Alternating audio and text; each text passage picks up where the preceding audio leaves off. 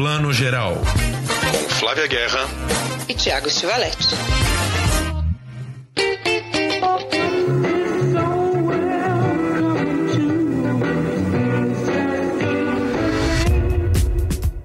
Bom dia, boa tarde, boa noite, você que está ouvindo o Plano Geral, seu podcast de cinema e séries e tudo mais desse universo audiovisual. Acompanhe a gente sempre nas nossas redes, Plano Geral _ podcast, no All Splash em vídeo e também em todas as plataformas como Spotify, Deezer, somente em áudio. Hoje a gente vai ter uma edição bem recheada e tá bem balanceada aí, entre cinema, séries e notícias. A gente vai ter Império da Dor, Alguém em Algum Lugar e também a série Vizinhos, que estreia no Canal Brasil e traz aí uma homenagem muito especial à nossa Léa Garcia. Mas antes de tudo isso, eu chamo meu querido Tiago Stivaletti. Bom dia, boa tarde, boa noite, Tiago. Oi, Flavinha. Bom dia, boa tarde, boa noite para todo mundo aí que está nos assistindo ou ouvindo pelas plataformas digitais. Pois é, tem semana que é mais do filme, tem semana que é mais da série. Essa vamos pegar um pouco mais firme nas séries, não é isso? É isso aí, vamos pegar um pouquinho nas séries, que é bom também, né, gente? A gente vai dosando aí. Semana passada a gente estava muito autoral com Retratos Fantasmas, filme do Kleber Mendonça Filho, que anda indo bem aí, né, nas mídias todas, adoro ver isso. E hoje a gente começa com série. Vamos falar de um tema cabeludo, né, Tiago? Oxycontin, ou os opioides. A gente tá sempre falando, né, dessa questão da epidemia de opioides, né, na América do Norte. O Brasil também enfrenta isso, não é uma coisa tão desconhecida da gente, mas estreou aí na Netflix o Império da Dor. É uma história aí baseada, né, que é baseada num drama real. Os Estados Unidos vive uma epidemia, mais de 500 mil pessoas já morreram, né, infelizmente, da dependência de opioides. Só que agora a gente vai para ficção e é estrelada pelo Matthew Broderick e pelo Uzo Aduba. É uma minissérie de ficção, como eu falei, que vai mostrando aí como é que começou, as origens dessa grande dependência em opioides que acontece agora nos Estados Unidos e as suas consequências também, né? Tá aí no catálogo da Netflix, eu acho que é um dos grandes destaques dessa temporada. Não sei como é que vai ser o Globo de Ouro no ano que vem, como é que vai ficar essa temporada de premiações, mas eu acho uma ótima oportunidade pra gente ir além, né, Tiago, do que a gente, em geral, fala quando a gente fala de ficção e documentário. Esse tema já foi documentado pela Laura Poitras, um filme sobre a Nan Goldin, que ganhou o Festival de Veneza no ano passado. A gente achou aí até que ia ganhar o Oscar, mas não levou, né? Quem levou foi um outro filme russo, documentário russo, mas é um tema muito doloroso, para usar aqui o trocadilho ruim, né, com o Império da Dor, porque começa, né, com essa questão de vender opioides, remédios, na verdade, para tirar a dor. Hoje em dia a gente vive, né, nessa pandemia de vamos evitar a dor a qualquer custo. Eu sou dessas que começa uma dor de cabeça, já estou desesperada, que não quero ter dor de cabeça, esperar ela passar. Imagina quem tem lesões mais fortes, dores crônicas. E aí a gente vai vendo toda a engenharia e o marketing que há por trás, né, para que essa família, que são os Sacklers, que estão documentados ali no documentário da Laura Poitras, comece a vender esses opioides como se fossem aspirinas, entendeu? Então, assim, as pessoas começam a tomar, né? Estão lá divertidas, estão distraídas e quando vê, estão completamente dependentes. Então, eu acho interessante levar para a ficção, né, com essa linguagem toda pop, um tema que é tão pesado, né, Tiago? I am an investigator with the U.S. Attorney's Office. You lie, you hurt people, you go down. You ever prosecute a company as big as Purdue Pharma? Sackler. All of human behavior is essentially comprised of two things. Run from pain, run toward pleasure. Pain, pleasure, pain, pleasure. If we place ourselves right there, between pain and pleasure, we will never have to worry about money again. Pain is no longer something we have to tolerate. We have an answer. How can something legally prescribed be killing so many people? Tell me what words you associate with oxycodone. Oxy what?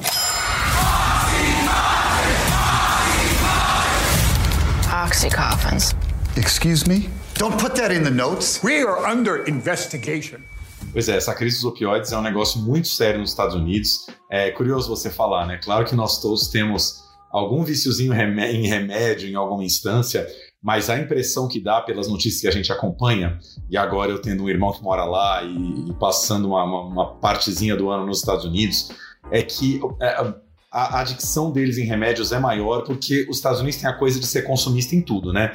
Então eles comem mais porcaria, eles compram mais roupa barata e cara, eles consomem muito, né? E isso bate muito na coisa dos remédios, assim, tipo, numa facilidade de tomar remédio para tudo, essa coisa de que os médicos começaram durante um bom tempo a receitar muito facilmente os opioides, principalmente o Oxycontin, e aí a conta já chega, cara, a mais de 17 mil mortos nos Estados Unidos por vício em opioides, por dependência química de opioides, ou seja, como se fosse um vício em drogas, só que uma droga absolutamente legalizada, né, comprada em farmácia e aprovada pelos médicos. Cara, 17 mil pessoas é o montante de uma guerra, né, é uma guerra, sei lá onde morreram 17 mil pessoas, né, acho que nem na Segunda Guerra, né? Tipo, a Segunda Guerra não teve mortos dentro do território americano, né? E os opioides matam em território americano 17 mil pessoas. A grande aposta da série que eu achei interessante é levar para o tom da comédia, né? Que poderia ter um certo risco nisso, né? Porque é um tema, digamos assim, sensível, né? A Netflix, os produtores poderiam pensar, meu Deus, mas o que, por exemplo, os familiares das vítimas vão achar de uma série que trata da questão com um certo humor? Mas eu acho legal também que se possa fazer, né, abordar qualquer tema em qualquer tom. Eu vi muitas críticas comparando o tom de Império da Dor com os filmes do Adam McKay, né, do A Grande Aposta, esse cinismo e essa ironia no talo, no último volume, assim. Mas que, enfim, é isso, é tratar, abordar com uma certa lente de divertimento um problema que a gente sabe que é sério, né? Algumas pessoas irão se ofender, outras irão embarcar na proposta, né? É, eu gostei disso que você falou. Tem a ver, assim, com os filmes dele, sim, e tem esse humor, né? Esse certo sarcasmo por trás dessa história, né? E como é que isso tudo começou? A gente não comentou aqui, mas a série se passa nos anos 90, né? Que foi quando começou e as pessoas estavam inadvertidas. Hoje em dia, depois de tudo isso, as pessoas estão muito mais, como eu diria, alertas, né, ao tema. Mas quando começou era isso, uma nova aspirina, uma nova, né, sei lá, um novo remédio aí, um analgésico novo aí, vamos tomar. Só que, né, as pessoas foram adquirindo dependência, não conseguindo se livrar. Tem outros filmes que falaram desse assunto, mas totalmente na ficção, temas mais intimistas, né. Até Julia Roberts estrela um que já vai me vir o nome, que o filho dela na trama é dependente, né, ficou dependente por conta de dores crônicas. E esse tem toda essa direção, mostrando como você falou, né? Tudo vira consumismo, tudo vira marketing. Eles contratam duas loiras maravilhosas para serem representantes dos remédios. E até tem um momento, né? Tá no trailer isso também, que eles falam: ah, vocês não passam de duas drug dealers, né? Duas traficantes de rabo de cavalo, chiques, elegantes e lindas e sexys, entendeu? Eles falam. Então, assim, é muito complicada essa história, né? A Nan Goldin luta contra isso, essa grande fotógrafa, artista, né, plástica, fotógrafa, no documentário da Laura Poitras, que chama All the Beauty and the Bloodshed, né, que é esse que ganhou Veneza no ano passado e tá na HBO Max, então quem tem HBO pode assistir lá. E aí fica essa grande guerra, né, que é isso, assim, começa lá nos anos 90, todo esse marketing, todo esse auê, como você falou, tudo é mercado, e quando vê, a gente tem essa epidemia de mortes aí, e é um assunto de segurança nacional, então, assim, é complicado, né, e o papel da Uzo Aduba, quem não lembra da Uzo, ela tá no Orange is the New Black, ela tá investigando isso, né, então ela vai atrás do lado sombrio dessa força, então eu acho muito interessante, e o Matthew Broderick é que faz um dos Sacklers, né? Sackler é essa família, né, que dona do laboratório, né, e a gente sabe que a indústria farmacêutica é muito bilionária, né, não é milionária não, é bilionária, e o documentário da Laura Poitras, é legal a gente fazer esse cruzamento, quem assistiu um assista o outro, porque começa justamente com a ala dos Sacklers no Metropolitan Museum, né, de Nova York, que é um dos museus mais célebres do mundo, e eles eram patronos de uma ala, então ela mostra entrando ali e mostra essa família, e onde que isso, olha que bonito, né, eles patrocinando a arte, que lindos, mas, né, da onde que vem esse dinheiro? Então eu acho interessante que a série pesquisa isso e o documentário também, então os dois se encontram no meio, né. A Uzo Aduba, é engraçado, você lembra do Orange is the New Black, claro que é uma série muito mais popular, mas eu lembro dela como a psicanalista da 4ª temporada do In Treatment, que também tá na HBO Max, né, e que é muito interessante, que é uma temporada que veio muito tempo depois das outras, veio acho que pós-pandemia já, e é muito interessante, porque é uma psicanalista negra confrontando ali pacientes brancos, machistas, de classe média, enfim, é muito interessante uma temporada para você avaliar a coisa da autoridade que a gente sabe que rola, né? Do tipo, um homem branco não aceita muito bem a autoridade de uma mulher negra, nem mesmo como psicanalista, né? Então ela enfrenta muito esse questionamento dela, ela faz um trabalho fantástico, enfim. All the Beauty and the Bloodshed, que no fim ficou com esse nome, né? Passou na mostra com o nome original em inglês, acho que na HBO Max lançou também com esse nome, mas fazendo uma tradução nossa livre aqui seria Toda a Beleza e o Derramamento de Sangue, né? Que é um título muito poético que dá conta mesmo desses dois lados, né? A Nan Goldin, com essa arte que ela faz justamente inspirada nela mesma, na família e nos amigos que tiveram vício em opioides, ela perdeu amigos, né, que morreram com vício em opioides, ela constrói toda a obra fotográfica dela em cima dessa tragédia e ela vai lutar contra esse lance da família Sackler ser a grande patrocinadora dos museus e galerias nos Estados Unidos, né? Tem ala Sackler, né? Tem ala Sackler em vários museus e galerias. Isso é um hábito muito americano que não tem muito no Brasil, né? Infelizmente, os milionários fazem essa filantropia e o nome das empresas ou da família batizam alas de tudo, assim, desde zoológico até museus, galerias, tudo, né? Aquele nome fica ali estampado. Só que a Laura Poitras, junto com a Nan Goldin, elas denunciaram um pouco esse grande escândalo que era a família Sackler ser uma linda patrona, né, das artes plásticas, ao mesmo tempo em que tem sangue nas mãos, como diz o título. Né? Exatamente. E os Sackler são donos dessa farmacêutica que chama Purdue, né? Então, aí ela vai cavucando. A série já começa, né, com Matthew Broderick sendo o Sackler ali, né? Então é interessante. Uma coisa que eu acho que a gente devia copiar dos Estados Unidos. Tem muitos milionários lá que são patronos, né? Patronos de fundações, de museus, como o Tiago falou, até de cinema.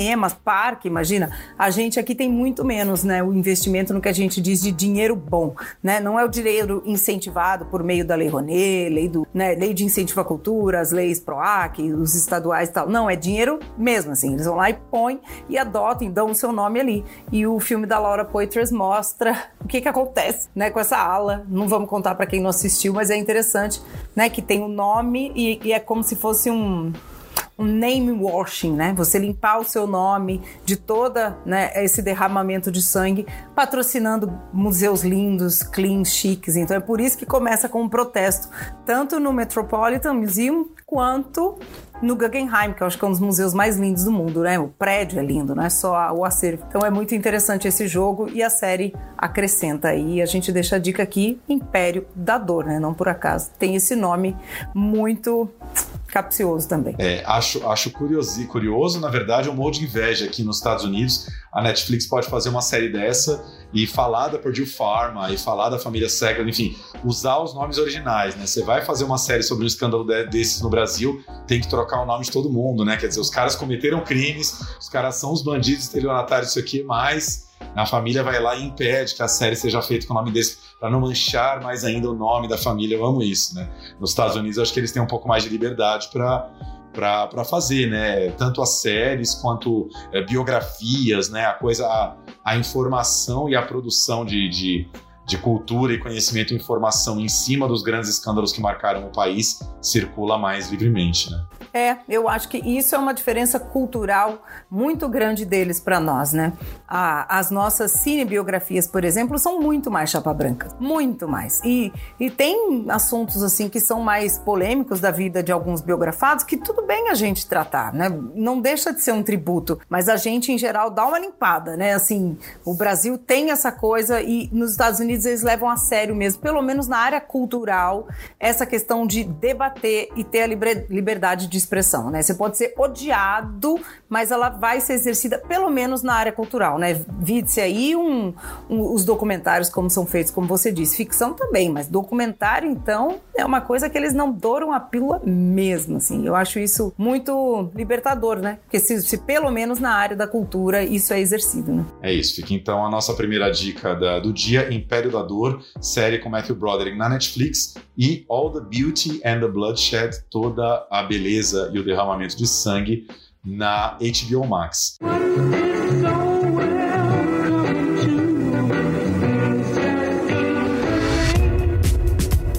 Photography is like a flash of euphoria and it gave me a voice.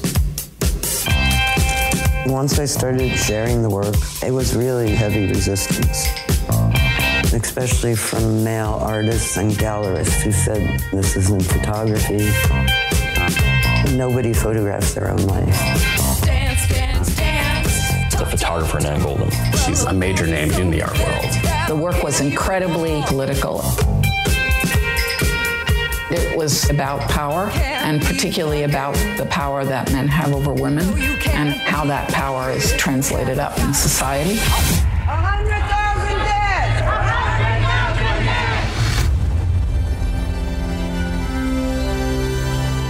dead! Falando em HBO Max, quero dar mais uma dica muito legal de HBO Max, uma série pequena, mas que já ganhou um espaçozinho ou outro na mídia. A nossa amiga Lu Coelho falou dela na Folha um tempo atrás. As pessoas estão descobrindo essa série aos poucos, porque não é aquela série Prime da HBO, né? Como White Lotus ou a... Meu Deus, me deu branco a série do Pedro Pascal, a dos zumbis. A Last of Us. The Last of Us, que são as séries que passam na HBO domingo, 10 horas da noite, que é o Prime, né? É, House of Dragon. É uma série que passou batidinha ali, chamada Alguém em Algum Lugar.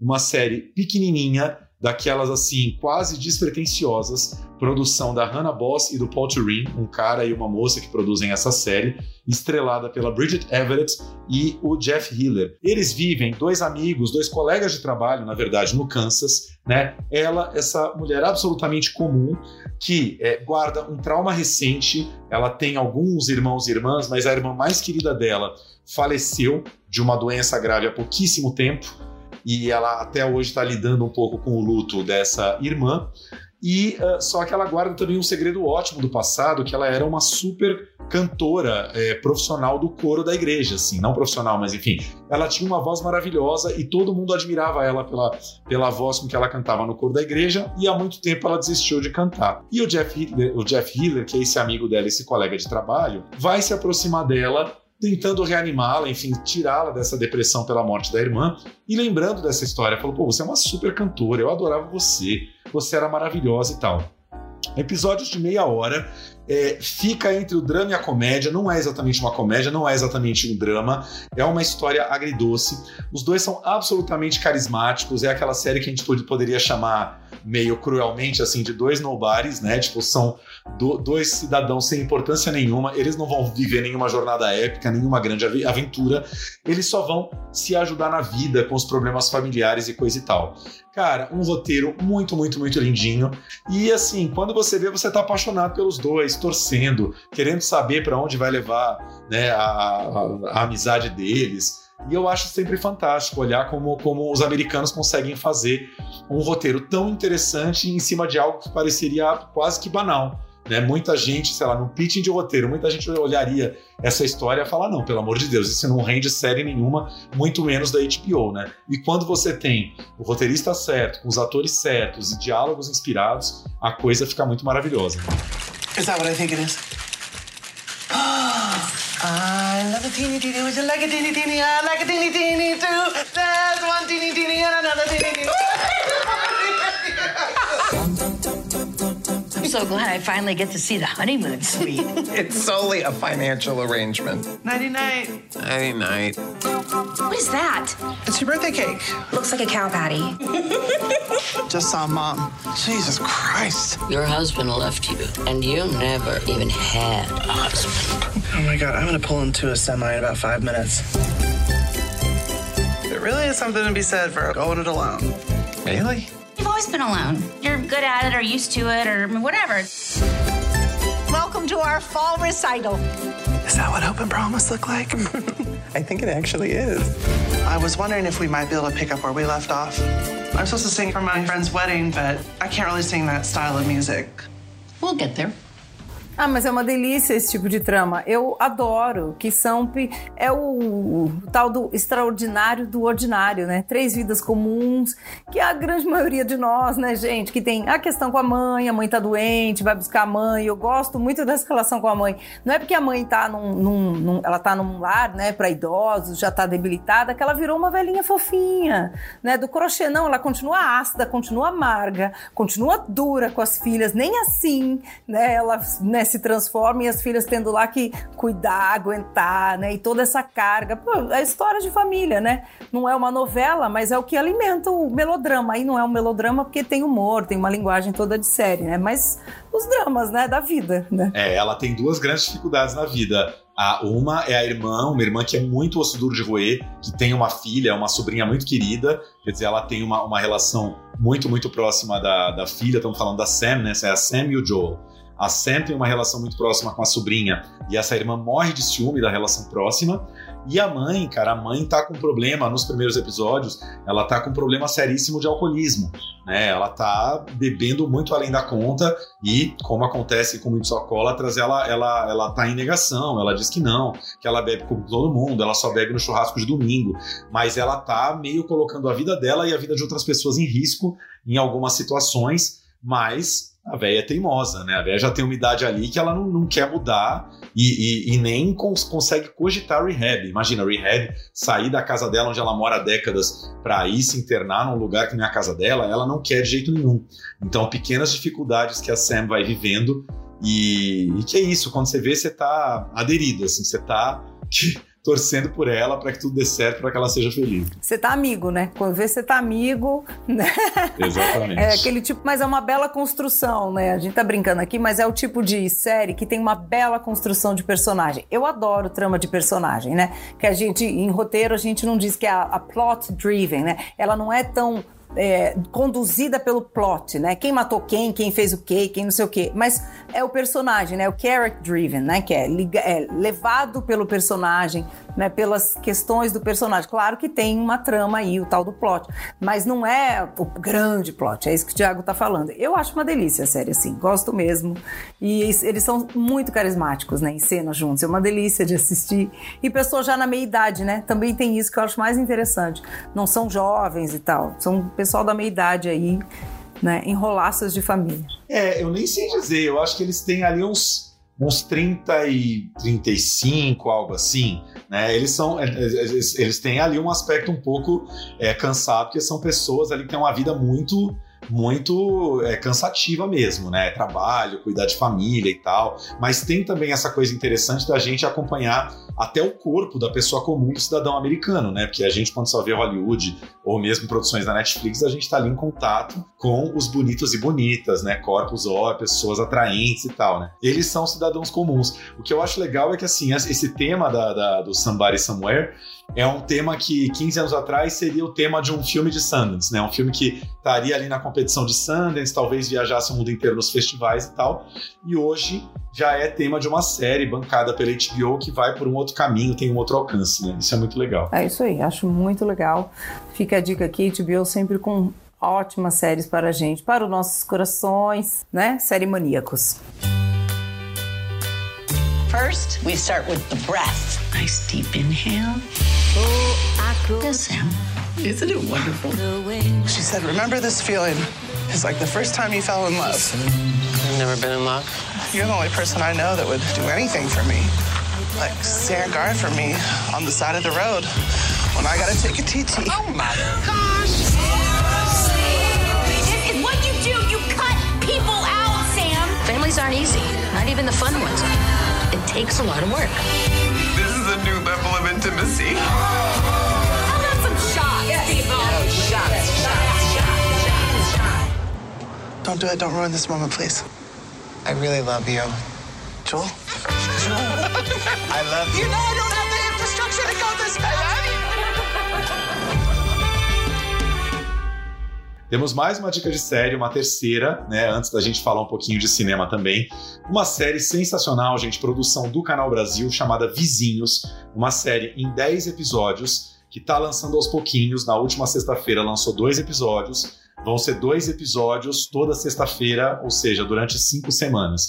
Episódios curtos de meia hora. Uma série com uma pegada um pouquinho mais de comédia. Inspirada, é um projeto argentino, original argentino, de ninguém menos que Mariano Con e Gaston Duprat, que são ninguém menos do que a dupla de O Cidadão Ilustre, né, gente? Filmaço. Amamos essa trilogia deles. Maravilhoso, acho que é um filme, não lembro, não sei se saiu, mas até outro dia tava na Netflix O Cidadão Ilustre lá, tranquilamente pra ver. Vamos checar. É, aquele super filme com o... com o Grandinetti, não é isso? É o Ramírez, né? O Ramírez não. Não é o Grandinetti? Pera aí que já vem. É o Darin que não é o Darin. Já vem que ele é maravilhoso. Foi indicado ao Platino, todo ano tá lá, ele é maravilhoso. Porque é isso, gente. Vocês sabem que na Argentina até quem não é Darin também. A referência se faz ao Ricardo Darin, não tem jeito. É que assim, se um filme argentino não é com Darin, é o Oscar Martínez. Sabia que tinha Martínez. É que isso não é... Se não é o Darin, é o Darin, entendeu? Então, é isso. Enfim, aquele filmaço que imagina um escritor argentino morando na Espanha e o cara ganha o Nobel de Literatura e é convocado para dar uma palestra na cidadezinha natal dele, que é uma cidadezinha desse tamanho no interior da Argentina, e daí tira-se toda uma situação de comédia maravilhosa. O filme foi premiado em Veneza e tal. E aí tem um filme deles, né, que deu origem a essa série rolou na Argentina e agora está sendo adaptada no Brasil, que são histórias, como o nome diz, de vizinhos, né? Vizinhos que compartilham ali, em geral, apartamentos muito próximos ou até contíguos no mesmo prédio. É uma série de antologia, que é uma coisa rara de se fazer no Brasil, né? Cada episódio conta uma história diferente e fechada, ou seja, pode-se ver qualquer um dos 10 episódios isoladamente. Um elenco maravilhoso, né? Vamos citar aqui pelo menos alguns nomes. Tem Natália Lage, que eu amo de paixão. Tem quem mais? Me ajuda aqui, um nome gigante. Aqui, Otávio Miller, Cacau Ottoni, Márcio Vito, Clarice Miranda, Jefferson Brasil, uma galera, Josiah Antelo, né, atriz de Júlio Bressani, e a nossa querida Léa Garcia, que a gente não teve tempo de falar na última edição, que a gente estava devendo uma homenagem aqui, né, que morreu nessa situação tão extraordinária, né, indo receber o tributo em Gramado, uma das maiores atrizes brasileiras. Infelizmente, né, no momento que ela ia começar a receber várias homenagens, ela morreu antes disso, né? Pensar que foram aí mais de 60 anos de carreira como uma atriz negra no Brasil, sem muito holofote, mas pelo menos foi embora com o holofote que deveria, né? Ah, com certeza. E é lindo, né, ver essas séries. Os episódios, como a gente falou, são pequenininhos, né? Meia hora, gostoso de assistir. Acho que o filme deles em que foi inspirado é O Homem ao Lado, né? De 2009, né? Que é isso, a pessoa do lado lá, é o vizinho. Quem nunca, né, gente, morou num prédio mais popular, né? Que não é... que você não tem paredes ultra grossas e você escutar tudo, vizinho grita, vizinho isso, vizinho aquilo. Mesmo quem mora em casa, gente, se você não morar numa casa com um grande terreno ao lado da sua casa, você vai ouvir o vizinho, o samba do vizinho. Não tem como, né? Você ouve. Então eu acho que isso é muito divertido. E eles são bons também, né? Novamente, a gente falando aqui, eles são ótimos de... clima, né, de personagem. O Cidadão Ilustre é parte de uma trilogia que termina com Competência Oficial, que também tem o Oscar Martínez, né, com a Penélope Cruz e o Bandeiras, e que passou em Veneza também. Mas é um filme que não foi bem, né? Esse filme foi bem. Totalmente apagado, bem. Quase ninguém viu, competiu em Veneza, não foi lançado nos cinemas do Brasil e foi direto pra Star Plus, assim, é um filme que passou batidaço. Passou. E aí tem mais um do meio, que é uma trilogia. Então eles trabalham, né, eles esticam as suas histórias, pegam o filme, transforma numa série, um filme vira trilogia, mas dessa trilogia eu acho que é isso que a gente falou, Cidadão Ilustre é o melhor. E essa série é uma delícia, porque é legal, né, eles estarem trabalhando no Brasil, vai estrear no Canal Brasil, mas quem tem Globoplay também pode assistir no streaming, né?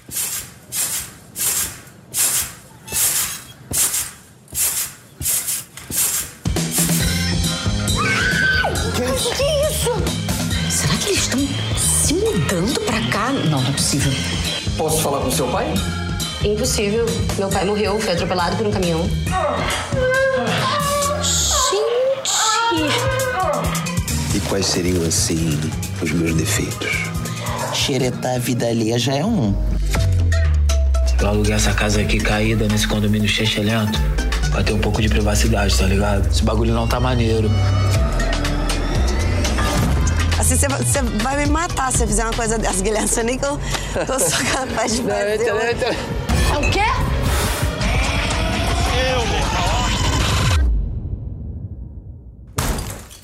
Eu tô velho, tô precisando de ajuda. Te espero às 7, tá? Os 2 primeiros episódios que já estão aí, na Globoplay também. Globoplay, tá, gente? Globoplay mais canais. É pra quem é assinante do Canal Brasil. Porque tem um pouco essa diferença, né? Tipo, eu assino Globoplay, mas tô entrando lá, não tem. A pessoa tem que ser assinante do Canal Brasil de alguma maneira, ou no seu pacote de TV a cabo, ou no Globoplay mais canais, que aí vai poder ver os episódios ali. O primeiro episódio, a Natália Lage tem uma vizinha e ela trabalha de home office e ela... todo ali tem um momento ali das 2h40 da tarde, são 40 minutinhos ou 30 minutinhos que o sol passa pela janela dela. Ela tem uma piscininha micra ali na coberturinha dela e ela consegue pegar um sol de meia hora. Aí qual é a grande notícia que ela recebe? Que a vizinha dela, que é uma pessoa meio passiva-agressiva, resolveu fechar a área da piscina dela, transformar num quarto, ou seja, isso vai bloquear de vez o sol que ela tem. E a vizinha tem aquele comportamento, gente, que irrita qualquer pessoa. A vizinha passivo-agressivo? A vizinha vai viajar e fala assim, olha aqui, olha, tinha esse queijinho na geladeira, esse resto de vinho, que eu não ia beber e eu tô indo embora, eu detesto jogar comida fora, fica com você... E a Natália vai se sentindo mal, que você fala, pô, mas assim, eu não quero ficar recebendo a sua comida que sobrou o tempo todo. E a mulher acha que tá fazendo mal bem, sabe? Coisinhas de relação de vizinhos que vão me irritando pra subir pra baixo. E a Natália vai resolver a situação da maneira mais surpreendente possível. No segundo episódio, que a gente vai ver daqui a pouquinho, tem um rapaz aí que ele é aspirante a MC, a rapper. Ele tem um fã, um ídolo dele, que ele tem até pôster na parede, e descobre que esse rapper, que é o grande ídolo da vida dele, acabou de alugar um apartamento no condomínio dele para passar um fim de semana com a namorada. E ele pira e começa a querer se aproximar demais do ídolo, sabe? Tipo o fã pentelho que não sai de cima. E aí começa aquela aproximação, o rapper, o MC, começa a ficar pé da vida, não aguenta mais esse moleque se aproximando dele, e a coisa vai virar para um lado muito bizarro. Tem alguma coisinha nos episódios que lembra Relatos Selvagens, que é isso, é aquele conflito, aquelas relações que não são nada fáceis e que vão terminar, às vezes, da pior maneira possível, como só os argentinos sabem fazer, né? A Argentina é ótima de situação, né? Novamente, hoje estamos em aula de roteiro, né? Tem o roteiro do plot, o roteiro do personagem e o de situação. E nada mais comédia de situação do que vizinho, né, gente? São isso, assim, você tá lá na sua casa um dia, o vizinho fecha a janela e acaba com o seu sol. Ou o vizinho muda com um cachorro que é barulhento para a porta do lado, né? Ou o vizinho que força a amizade e quer ficar te convidando, olha lá. Por favor, né? Quem nunca? Então, tem coisa mais gostosa que comédia de situação envolvendo vizinho? Não. E todo mundo se identifica. Em algum jeito você se identifica. Até o vizinho que finge que não existe, né? Porque também tem gente assim, que o vizinho não incomoda, mas também não existe. Não dá um bom dia, não olha na sua cara. Também existe esse jeito. É que esses não rendem episódios, né? Não rende história pra contar. E aí, aproveitando que a gente tá falando em Léa Garcia, na Globoplay também entrou um especial lindo de 1 hora, chamado Tributo Léa Garcia. Tributo é uma série que a Globo está preparando, a Globoplay está preparando, vai entrar na Globoplay primeiro, que é uma série que justamente está indo atrás desses atores e atrizes, estrelas e, né, grandes nomes da nossa dramaturgia que estão muito velhinhos, né? E a gente não sabe mais quanto tempo vão ficar entre nós. Então a Globo está preparando grandes programas de tributo, entrevistando essas pessoas e rememorando a carreira delas, tal. O da Léa Garcia ficou muito especial, porque não foi simplesmente que sentaram a Léa numa cadeira e revisitaram a carreira dela. Fizeram uma grande reunião de vários atores e atrizes negros, Ícaro Silva, Thaís Araújo, vários, Adriana Alves, vários, assim, todos em volta da Léa, prestando uma homenagem, assim, todos presentes ali num presencial com a Léa, fazendo perguntas para ela, querendo se inspirar na carreira dela, com que ela contasse as coisas.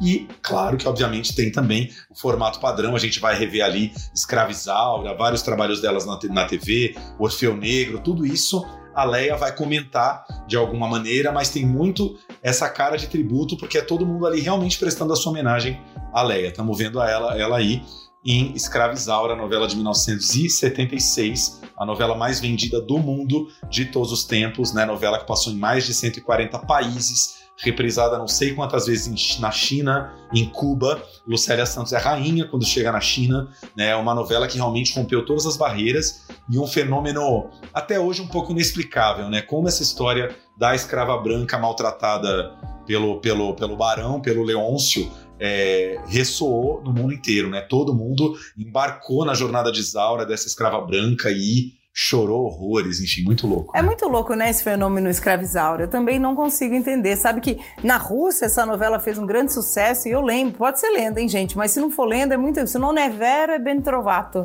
Que dizem que não existia essa palavra fazenda. né, em russo, né? Ou era, sei lá, a propriedade do czar, que era tipo o rei, né? Ou o comunismo, que era público, a terra pública. A fazenda é esse grande latifúndio privado, né? Que é de alguém, que não é um czar. Então a novela era narrada, né? Os russos narram a novela, né? Que eles dublam cada ator, até pouco tempo. Então ela falava, não sei, era russo, fazenda, voltava pro russo. É tipo aqui a gente falar um pogrom, né? Alguma coisa assim. Isso, tipo isso. Kibbutz, né? Você tá falando de Israel, né? Kibbutz, e aí volta, porque a gente não tem esse conceito do kibbutz, por exemplo, no Brasil, né? Se tratando de Israel. Verdade seja dita, né? É uma novela adaptada do livro de Bernardo Guimarães. A Léa Garcia fazia a Rosa, que era a grande vilã da novela. Então, assim, coisas que hoje em dia seriam muito difíceis de engolir, né? A escrava branca, que era um poço de candura, boazinha, contra a escrava negra vilã. Né, assim, era uma vilã sem meias tintas, né? A Rosa, vivida pela Léa Garcia, era o demônio. Tem o final que é muito célebre, vou falar, né, gente, porque spoiler de 1976 não é spoiler, mas a Rosa tenta envenenar a Isaura e acaba bebendo do copo errado, então a Rosa se envenena, ela se mata sem querer, esse é o grande final da vilã Rosa. Mas nessa cena especificamente que a gente tá vendo, tem algo muito interessante que a Isaura pergunta pra ela, mas por que você tem tanta raiva de mim? E a Rosa fala, eu não tenho raiva de você, eu tenho raiva do seu privilégio. Por que você tem que ser uma escrava diferente de nós? E é uma frase muito emblemática. Não é, tá? Não é o tom da Rosa, não é que a Rosa era essa escrava que lutava pela igualdade de direitos, mas especificamente nessa cena que tá no tributo, inclusive, né? Essa cena aparece. Essa frase é muito emblemática, porque ela fala a gente, né? É quase como se ela dissesse, nós como escravas pretas escuras, nós nunca vamos ter o lugar que você tem ao lado do barão, do Leôncio, né? Então, pequenos momentos ali que salvam um pouco a personagem, que em geral é uma vilã horrorosa.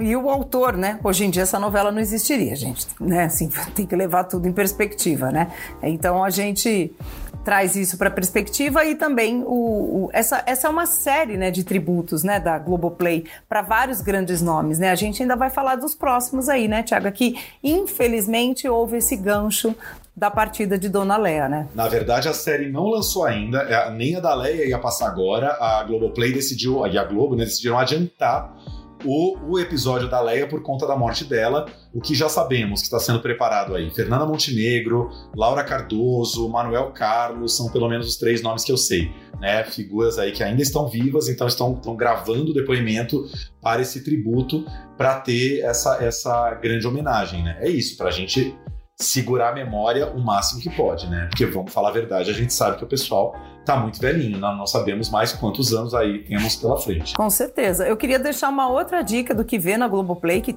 é o Filhas do Vento, né? Se quem quiser entrar mais no universo da Dona Léa, Filhas do Vento foi um dos últimos filmes grandiosos, assim, acho que com a Dona Léa, antes do Um Dia com Jerusa, que também dá pra ser visto, da Viviane Ferreira, que é um filme lindo também. E no Filhas do Vento, ela ganhou o Kikito de melhor atriz em Gramado, em 2004 ou 2005, eu tô confundindo, é um desses 2 anos, e foi um outro filme de Gramado que tinha elenco majoritariamente negro, uma história de mulheres negras, um filme lindo dirigido pelo Joelzito Araújo, que é um grande diretor, né, e que a gente vê cada vez mais o Brasil ganhar o devido espaço merecido, né, das diretoras e diretores negros. Mas o Filhas do Vento, quando passou em 2004, a gente tava bem lá atrás, né, a gente só falava em o Jefferson D também, claro, tava começando na carreira, o Joelzito, e hoje em dia a gente tem vários outros, como eu falei, Viviane Ferreira, Camila de Moraes, né, entre outras. Então também é um filme lindo, ainda tem o elenco inteiro ganhou o Kikita esse ano, Léa Garcia, Dona Ruth de Souza ganharam melhor atriz, Thalma de Freitas ganhou coadjuvante, Rocco Pitanga ganhou coadjuvante, então assim, ó, o filme ainda tem Thaís Araújo também.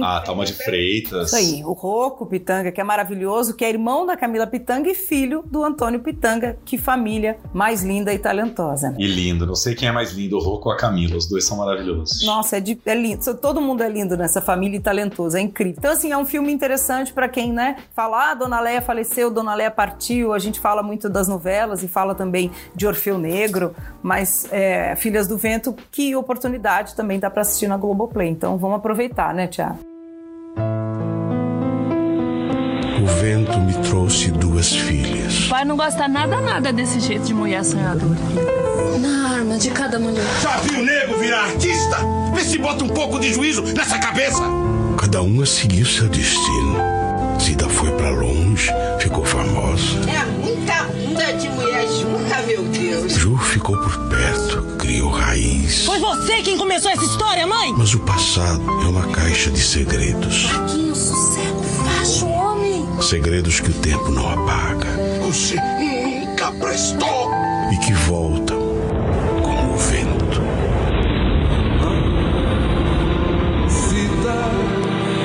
Ela deixou o pai morrer acreditando numa mentira. Dizem que quem lê muito ou pica esperto ou pica cego, que nem fio de rato. Vamos arrumar as coisas. O nosso tempo aqui acabou. E tem uma outra dica rápida que eu acho que a gente deve ter falado desse filme em algum podcast lá em 2021, provavelmente, que é O Pacificado, né? Um filme que, do Paxton Winters, que é um filme que ganhou o Festival de San Sebastián na competição latina, né? É um filme que se passa no Morro do Pacificado, no Rio de Janeiro, e que ela faz a avó da protagonista, né? A protagonista é uma garota negra ali, né? Tendo que se haver com a volta do pai e tal. E a Léa não é a protagonista, mas é como sempre, Léa Garcia. Ela é uma presença naquela casa, uma avó amargurada. Ela tem pouquíssimas cenas no filme, mas quando ela entra é uma presença de cinema mesmo, assim, uma presença que não precisa nem de diálogo para brilhar, é muito louco. Dona Léa, né? Então a gente sente muito, né? A gente fala, já faz 2 semanas, né? Gramado já acabou faz 1 semana e tal, mas é muito importante a gente lembrar desses nossos grandes nomes. A gente está aqui sempre trazendo os patronos aí do cinema americano, cinema internacional. Dona Léa foi e é, né? Maravilhosa, inspiradora para toda uma geração. Gramado acabou de premiar Mussum, que é um filme que a gente ainda vai falar muito dele também. Então vamos falar dos filmes, né?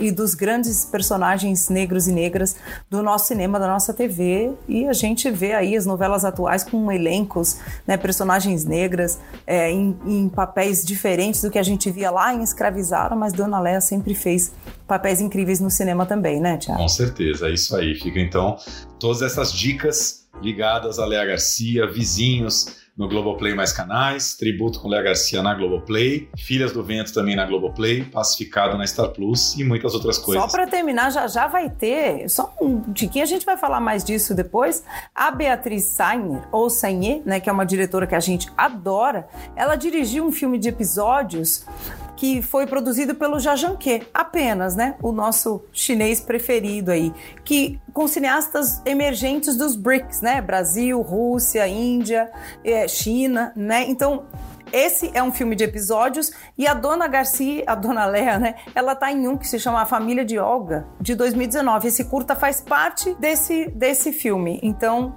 e chama, por acaso, Vizinhos, o longa também. E a gente tá super afim de ver. Eu até conversei com a Beatriz, eu falei, Bia, mostra pra gente, faz uma sessão especial. Ela tá pensando aí no que fazer, porque a Dona Léa também tá nesse episódio que quase ninguém viu, né? E como é um filme de episódios, às vezes dá um trabalho ver essa coisa de direitos autorais, de exibição.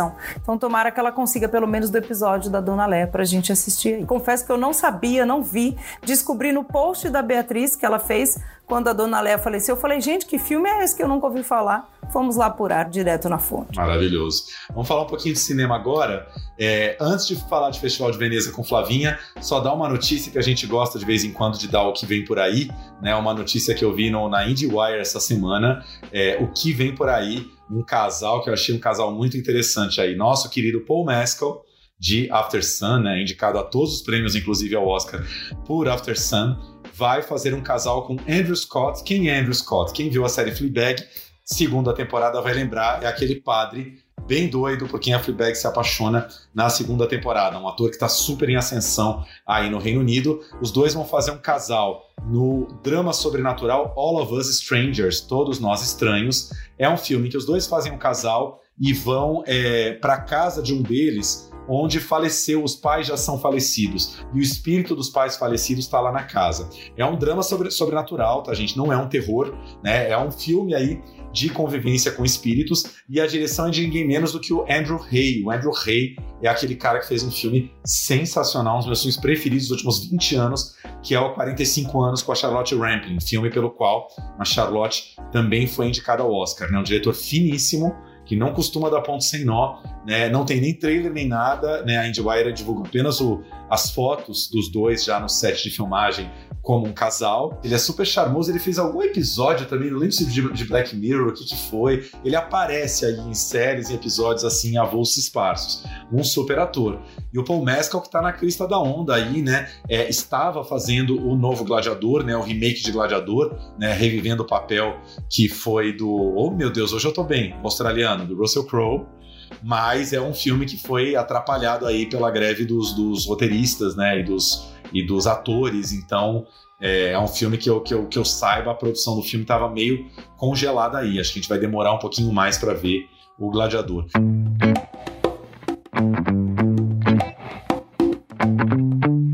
Vamos para Veneza. Flavinha, estamos gravando, ela ainda está em São Paulo. Quando vocês tiverem esse vídeo, ela já estará em Veneza. O Festival de Veneza começa na próxima quarta-feira aí, com toda uma nova safra que inclui sempre uns filmes que acabam chegando no Oscar, né, Flávia? Vão chegar, gente. Não tem como, eles vão chegar. E o interessante é a gente contextualizar. Veneza está acontecendo durante a greve, né? A tal da greve, né? A greve dos roteiristas e dos atores. E tá um negócio pesado aí, porque muitos já conseguiram dar uma burlada, filmes que têm os atores como diretores, né? Ou, por exemplo, diretores que são já meio estrelas, ou totalmente, por exemplo, The Killer, que é o filme novo do David Fincher, que vai estar em Veneza, né? Com o Fassbender e Tilda Swinton. Então, assim, tá dando para dar uma burladinha. Um dos destaques aí que a gente tá super ansioso para assistir é um novo filme da ninguém menos quem, gente? Sofia Coppola, ou Coppola, né? A filha do Coppola. E dessa vez, ela traz quem? A Priscilla Presley. O filme chama Priscilla e é pelo viés dela, baseado na biografia da Priscilla, né? Que ela escreveu logo uns anos depois da morte do Elvis. E dessa vez a gente vê o Elvis e toda essa história, só que pelo olhar dela. Eu tô curiosa pra ver, né? Porque... A Sofia, mesmo quando a gente não ama, sempre traz alguma coisa interessante, né? Quem faz o Elvis aí é o Jacob Elordi, né? Que a gente conhece de Euforia, né? Ou Euphoria. Hoje eu tô, né, no canal aqui, trocando. E eu acho interessante a gente ter, né, um tratamento de uma diretora, né? A Sofia sempre faz filmes que tem muito esse olhar feminino. Vamos ver como é que vem. Quem faz a Priscilla é a Kaylee Spaney. No Brasil ela não é muito conhecida, não. Ela fez, acho que, filmes mais adolescentes aí. Agora ela chega aqui, né? Bonita, linda, em Veneza, arrasando. Vamos ver o que é que vem por aí, né? Eu tô curiosa pra saber, né? E vamos ver o que vem também desse pessoal lá em Veneza, porque eles foram autorizados pela A24, é essa produtora, né? A produtora mais hype. Eu adoro que a gente às vezes vê uns blogueiros dizendo: ah, porque esse filme é bem A24, ah, é tão A24, o que é isso? É essa casa de produção que aposta em filmes que são independentes o suficiente para ter cara de independente, mas grandes o suficiente para estar no Oscar, né? É tipo... Fica bem nesse meio, assim, eles apostam em coisas bacanas e dessa vez eles estão com esse filme da Sofia Coppola. Vamos ver como é que se desenrola lá e essa greve também, né, Tiago? Se até Veneza começar, que começa na quarta, tem mais coisa aí. Não, eu ia só comentar, acho interessante que a Sofia Coppola até não tinha muito como ser de outra maneira, né? Pegar uma menina, uma new face, né? Um novo rosto para viver a Priscilla. É muito melhor, né? Porque acho sempre complicado. Priscilla Presley é uma figura que é muito presente no nosso imaginário para pegar uma atriz já conhecida, né? E aí, nesse ponto, inevitavelmente, o filme da Sofia vai ser um pouco uma resposta ao filme do Baz Luhrmann, né? Que também lançou um novo rosto, né? Nem vou tentar lembrar o que eu tô hoje, eu tô péssimo. Como chama o menino do Elvis, você lembra? Tô péssima também, gente. A gente entrevistou todo mundo e esquece o nome. O menino concorreu ao Oscar... E não lembramos. Mas peraí que já vem. Apenas esqueci. Ah, é Austin Butler. Austin Butler, exatamente. Poxa, cara, como é que você esquece? Como é que eu esqueço esse gato maravilhoso, com todo respeito? Poxa, fã. Enfim, o Austin Butler, assim como a menina agora, tipo, nomes, né, nomes novos, vivendo, né, histórias tão conhecidas, mas assim, com certeza, a Sofia, que é uma pessoa de cabeça muito feminista, ela vai contar essa história da Priscilla por um viés feminista, né? E a A24, de vários filmes, um filme que eu tô há semanas pra falar aqui, nunca dou essa dica, que é o Pearl, cara. O Pearl é um dos grandes filmes de terror do ano. A A24 tem essa série de filmes de terror sempre maravilhosos. E o Pearl é um dos filmes que já tá no pay-per-view, infelizmente não tá em nenhum streaming e tal. História de uma menina que mora numa fazenda no meio rural, no meio do nada, e o sonho dela é ser atriz e ela vai fazer absolutamente de tudo para ser atriz, inclusive matar. É um dos filmes da Mia Goth, é a trilogia do X lá, da Marca da Morte. E o Pearl já tá disponível, mas é aquela história que a gente sabe no Brasil, né? Quando o filme tá no pay-per-view e não tá gratuito em nenhum dos streamings, é difícil a galera alcançar. Né? É, muito. E a Mia Goth, que maravilhosa, protagonizou um dos grandes episódios aí, né, de família, que ela é neta da Maria Gladys, né, grande atriz brasileira. É ela, a Mia Goth. E a Maria Gladys saiu, né, lá do interior do Rio de Janeiro, onde ela estava morando, bem quietinha lá, voltou aos holofotes, né, graças à neta. Maravilhoso isso. Não, e o melhor é que tem uma conexão, porque a Maria Gladys também sempre fez filmes fora da curva, né? Sempre fez Cuidado Madame, fez uns filmes com Bressane. Quem imaginaria essa conexão, né, gente? Não, e é lindo, né? Porque eu jamais nem sabia. A gente conhecia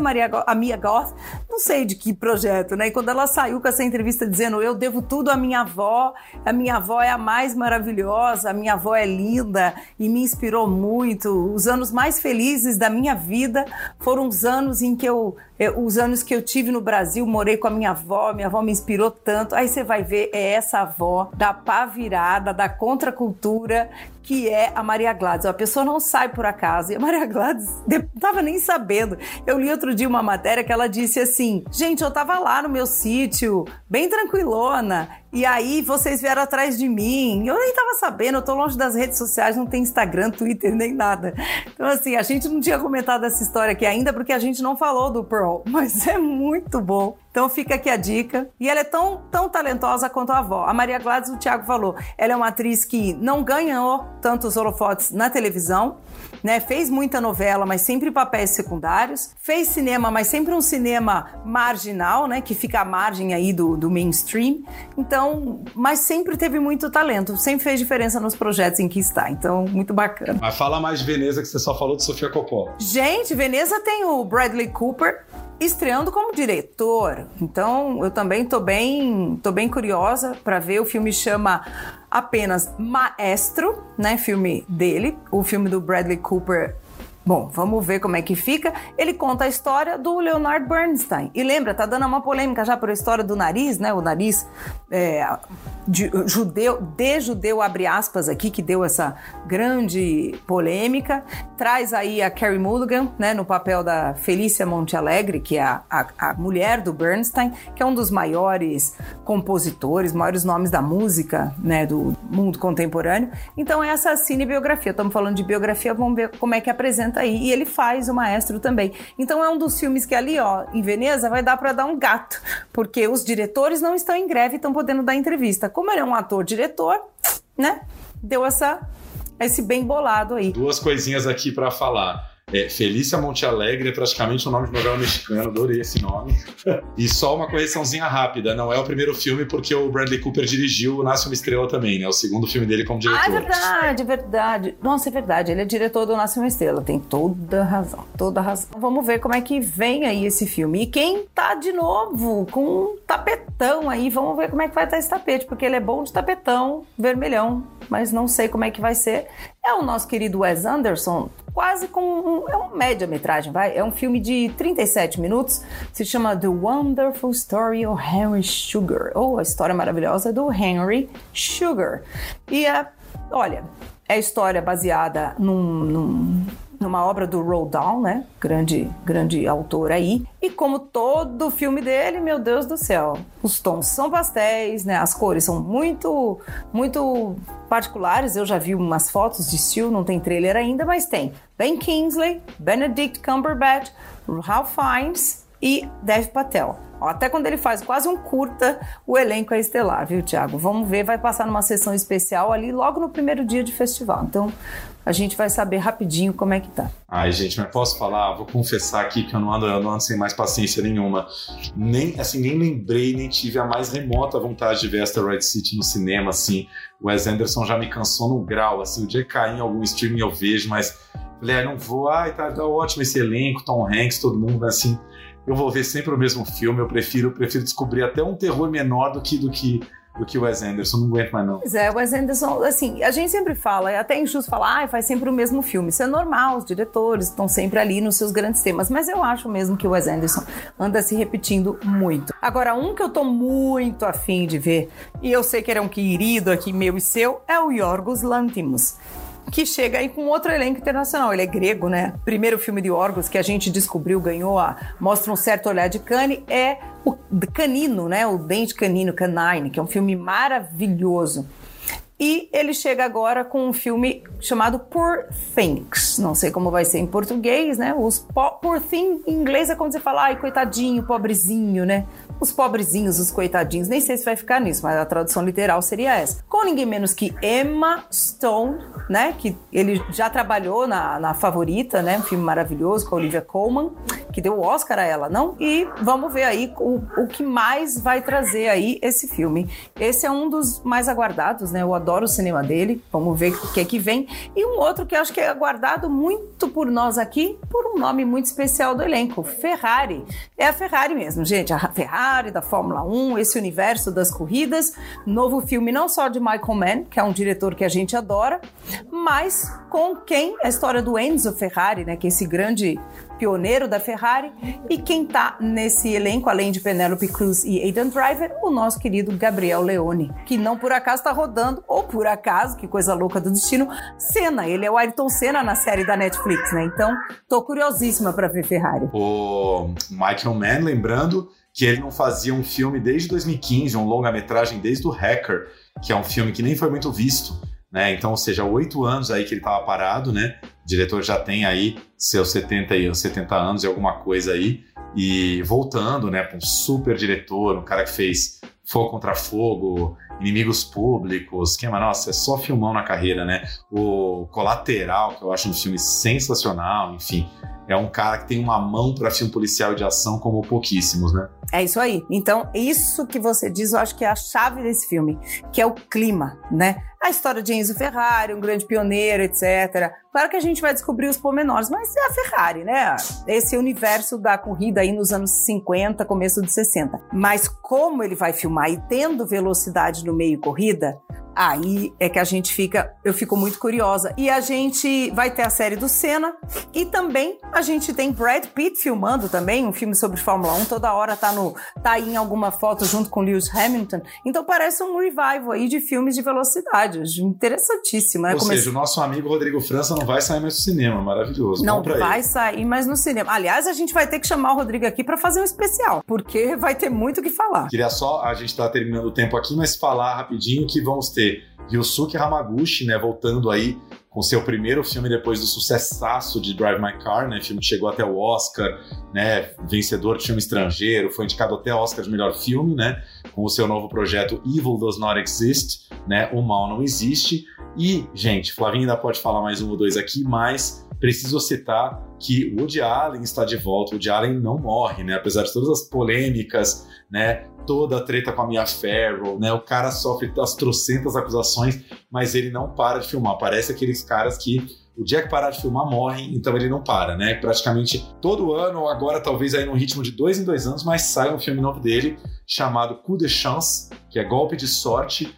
E, pelo que eu me lembro, né, Flavinha, é um filme rodado na França, provavelmente, um projeto francês, com financiamento francês, que também teve um pouco isso, né? Nos Estados Unidos ele virou meio que um pária, igual o Polanski, mas na França ele ainda consegue o financiamento para fazer seus filmes. É, exatamente. Aliás, tem 3 polêmicos, né, nesse festival. Um, competição, que é o Luc Besson, que vai estar em competição. A gente tem Polanski em sessão especial e Woody Allen também com seu filme novo. Então, né? Rapidinho, o Coup de Chance, eu tava olhando aqui, eu acho que é o elenco menos estrelado dele internacionalmente, que é um super elenco francês, né? Tem Lou Delage, tem Merville Poupeau, tem Elsa Zilberstein, uma galera do cinema francês que não bomba muito, né? Até o outro filme dele lá de San Sebastián tinha pelo menos o Ligarel, que é bem mais forte que qualquer um desses outros aí. Pois é, então acho como você estava aí falando, Coup de Chance seria o golpe de sorte, Tiago, em francês, em português. É um golpe de sorte dele, tá conseguindo filmar ainda.